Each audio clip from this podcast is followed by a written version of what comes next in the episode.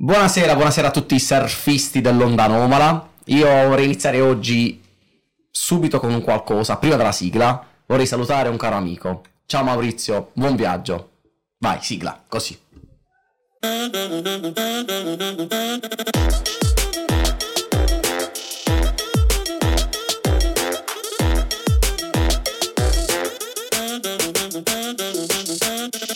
Io condivido lo stupore di chi si trova dall'altra parte, diciamo, a guardarci perché non, non sapevo di, questa, di questo saluto Vabbè, iniziale. Siamo in un talk show, lui è il papà Però- dei talk show. Vabbè, questo è vero, sì, sì, Ci eh, stava, ci indubbiamente, indubbiamente, il, santo E, patrono. e da diciamo chi così. ci abbandona abbiamo chi arriva, abbiamo una nuova amica qui con noi. Ti vuoi presentare? Sì.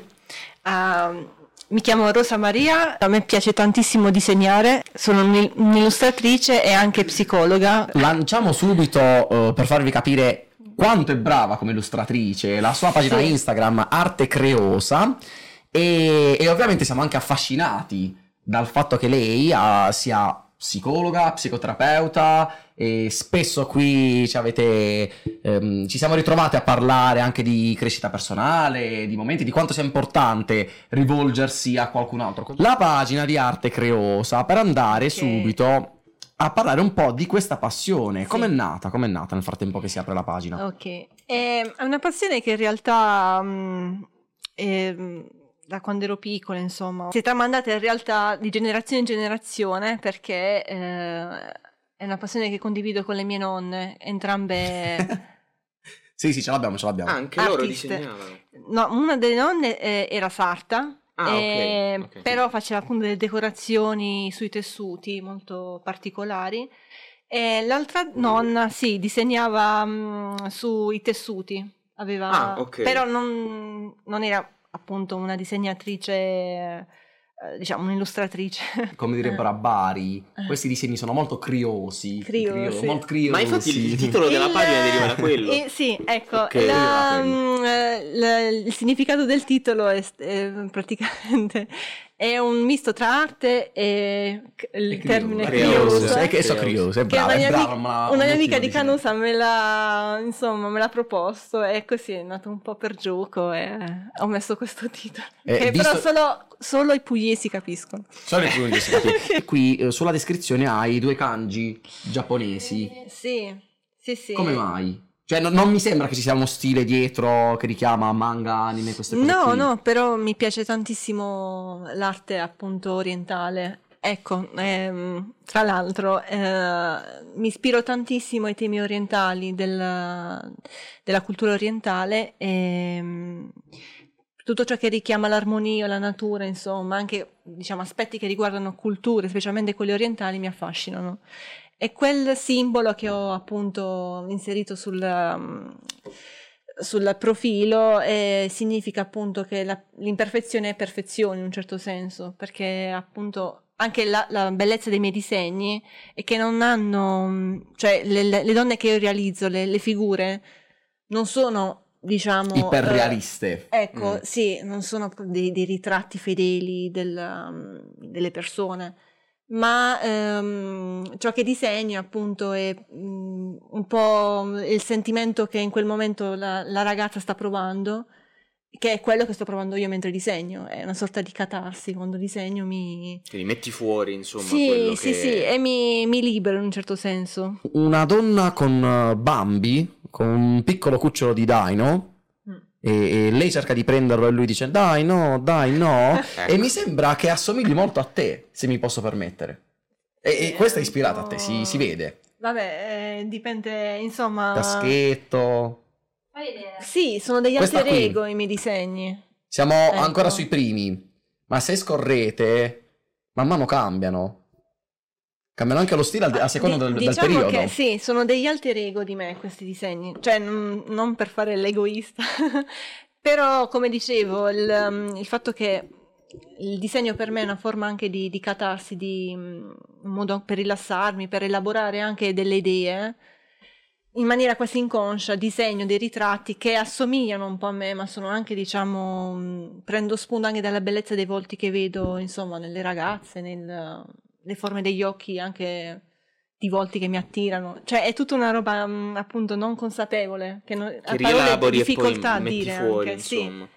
che riela- il mio cervello rielabora e metto... Una cosa che mi ha colpito, nel senso, eh, tu hai detto che questi sono tutti disegni che tu fai in digitale, giusto? Sì, Ma come, qu- qual è il processo, come funziona proprio il processo di creazione? Perché a me anni fa regalarono una, una tavoletta grafica che ho usato qualche volta, però non so, questa forse è un vecchio modello, però eh, diciamo, per me risultava molto strano guardare lo schermo sì. e poi senza guardare il foglio fare questa cosa Mm. tipo scrittura automatica in cui, cioè, vedevo quello che facevo qui, lì, però non guardavo la penna, che mi faceva molto strano. Mm, sì, perché ci sono diverse tipologie di tavoletta grafica. E, mm, io in realtà disegno sulla tavoletta, su una semplice tavoletta, un tablet, Ah, con ok, un tablet. l'applicazione, mm, c'è un'applicazione specifica per il disegno digitale. Io utilizzo un pennino adatto che Ok. ha mm, delle caratteristiche che riproduce un po', diciamo, i diversi mm, i tratti della penna. E hai portato avanti queste due tue passioni, cioè Sì. da una parte la psicologia, dall'altra parte l'illustrazione. Sì, sì. Ma eh, diciamo, relativamente all'illustrazione, poi tu come, diciamo, qual è stato il tuo percorso, se vogliamo anche formativo, e poi come hai trovato modo anche di proseguire, cioè con commissioni o quant'altro, cioè in che modo ti muovi, diciamo? Sì, allora, ehm, io in realtà mm, ho fatto, diciamo, un percorso eh, inizialmente artistico, ho fatto il liceo artistico, Ah, ok. ho fatto i cinque anni appunto. E poi mm, praticamente mm, mi piaceva tantissimo la storia dell'arte, che è una passione, storia dell'arte e la filosofia, diciamo, materie molto Umanistiche. umanistiche, sì. E, mm, e quindi la scelta di fare psicologia era anche un, un modo per conoscere, in realtà l'ho fatto non nell'ottica della professione, ma nell'ottica di mm, imparare qualcosa di nuovo che all'artistico non avevo mai fatto, qualcosa che si avvicinasse un po' alla filosofia, alla, alla storia dell'arte, insomma. E ho fatto, per curiosità, ho fatto i, i tre anni a Urbino nelle Marche, ho studiato psicologia, perché sono tre anni più due, e i due anni poi li ho fatti a Torino. Sembra strano a dirsi, però eh, la forma, diciamo, grafica mi ha aiutato anche un po' mh, a orientarmi nelle scelte, cioè anche la scelta di fare psicoterapia, tutto era, era spinto dalla curiosità sempre di conoscere di più l'animo umano. Ultimamente eh, si può notare sempre di più eh, nei, nei canali Instagram, eh, su YouTube, le pubblicità di Serenis, Uno Bravo, tutte Ah. queste piattaforme eh, di psicologi o psicoterapeuti Mhm. online. Come mai? Beh, diciamo che ehm, l'online adesso va tantissimo anche nell'ambito del, um, del servizio psicologico. Bisogna E- sempre ringraziare sì. il Covid. Eh sì, diciamo Grazie che Covid. qualcosa segue, ha fatto. cioè. Ehm, anche se appunto mh, i clienti a volte preferiscono la- l'interazione vis-à-vis con, eh, con il terapeuta, dipende un po' anche dal- dall'esigenza della persona, dai bisogni. Però appunto sono dei servizi molto utili. Diciamo che l'online serve in- una- per alcune persone che magari lavorano e quindi non hanno il tempo di ritagliarsi lo spazio per sé e quindi sono dei servizi che offrono e fanno tanta pubblicità sui social. Penso che sia un bene. Io pensavo fosse un pochino l'anticamera, cioè passo dall'online per eh, superare quell'ostacolo della, della paura, dello stigma sociale, dell'andare dallo psicologo, andare dal psicoterapeuta, che viene visto sempre Sì. come qualcosa di, di negativo. Sì, ormai, Io- e, dalle pazzo- e poi, una volta aver preso confidenza con lo Mhm. strumento della psicoterapia, eh, provarla dal vivo.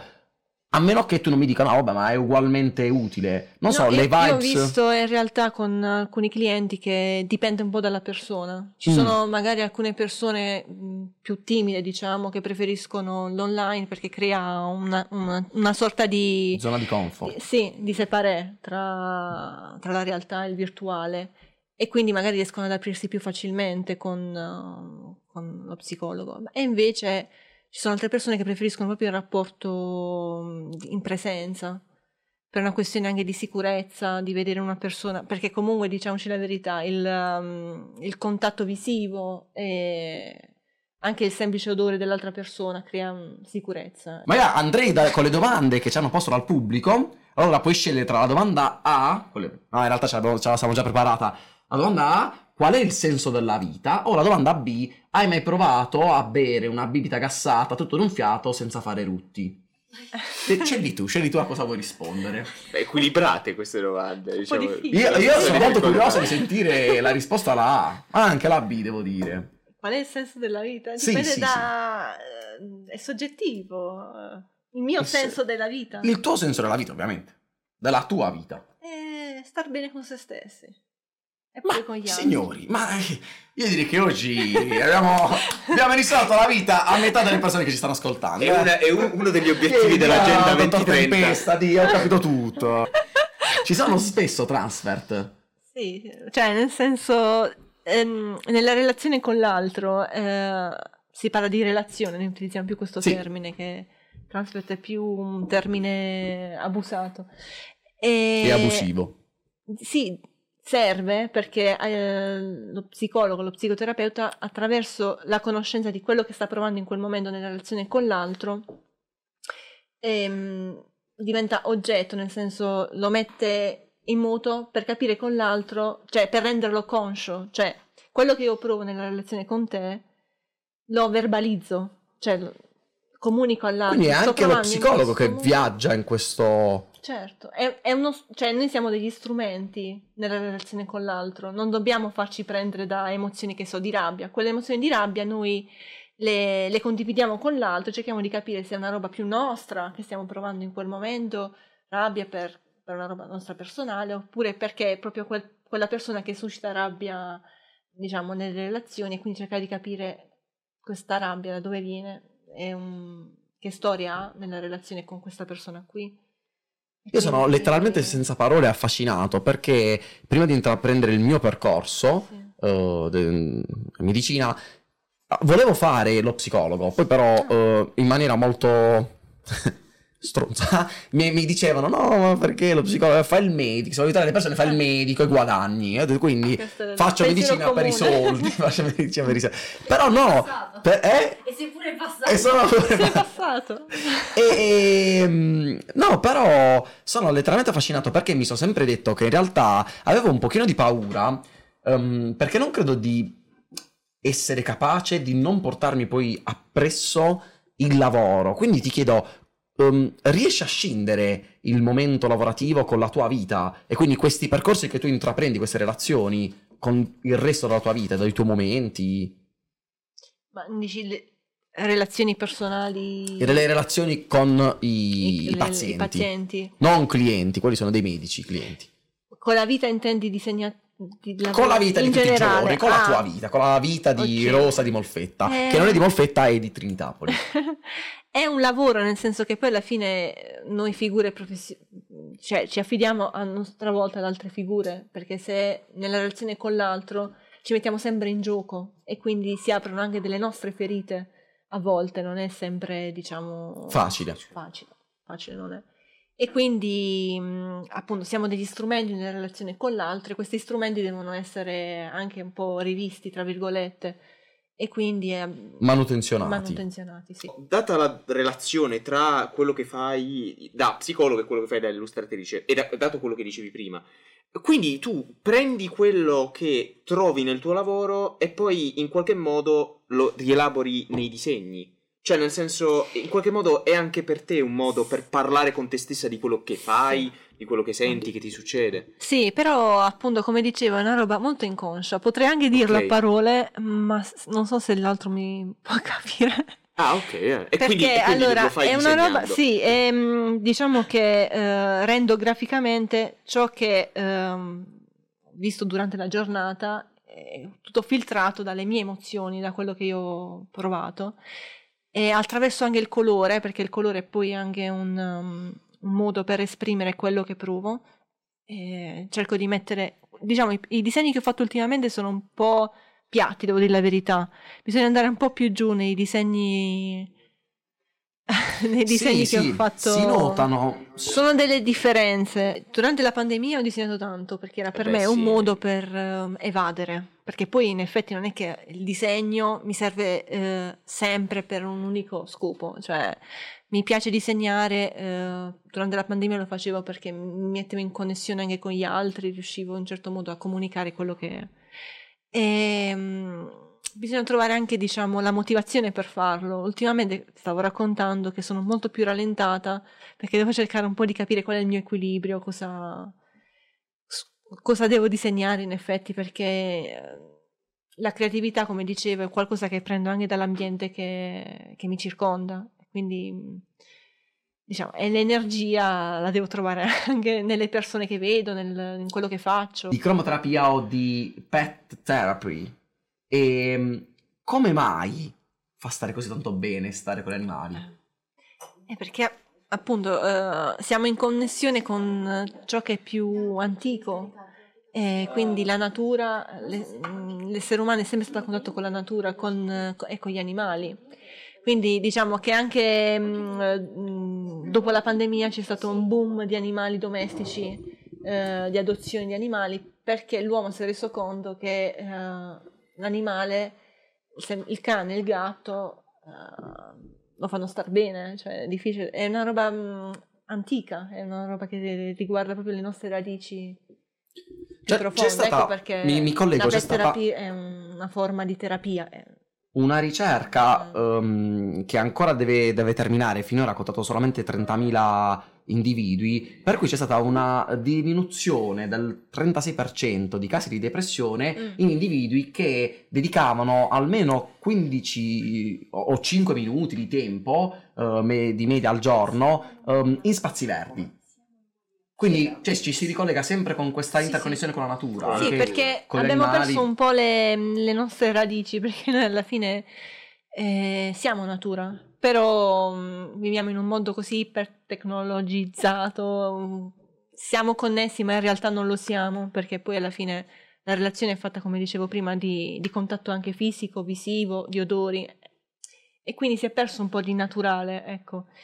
E, e gli animali, la, la, il verde ci, ci ricordano un po' quelli che sono le nostre origini, tra virgolette. No, perché io credevo che proprio il cane, uh-huh. eh, senza neanche dire l'animale come può essere il gatto, proprio il cane, ehm, uh-huh. credevo fosse un catalizzatore un attimino di attenzioni, uh-huh. un... Forse mi sbaglio, uh, uh, ci sono tutti questi esempi nelle, nelle grandi aziende, specie, specie quelle informatiche, in cui chi lavora um, al, al, computer viene richiesta, nonostante la possibilità di fare eh, smart working, viene richiesta la presenza per almeno la metà dei giorni e in ufficio di solito c'è sempre uno o due cani che, ah. che, girano e permettono le pause per, potersi, per potersi mettere lì, accarezzarlo. Ah. E mi chiedevo sempre come mai? Cioè perché aumentasse addirittura la produttività del 5-10% è stato riscontrato?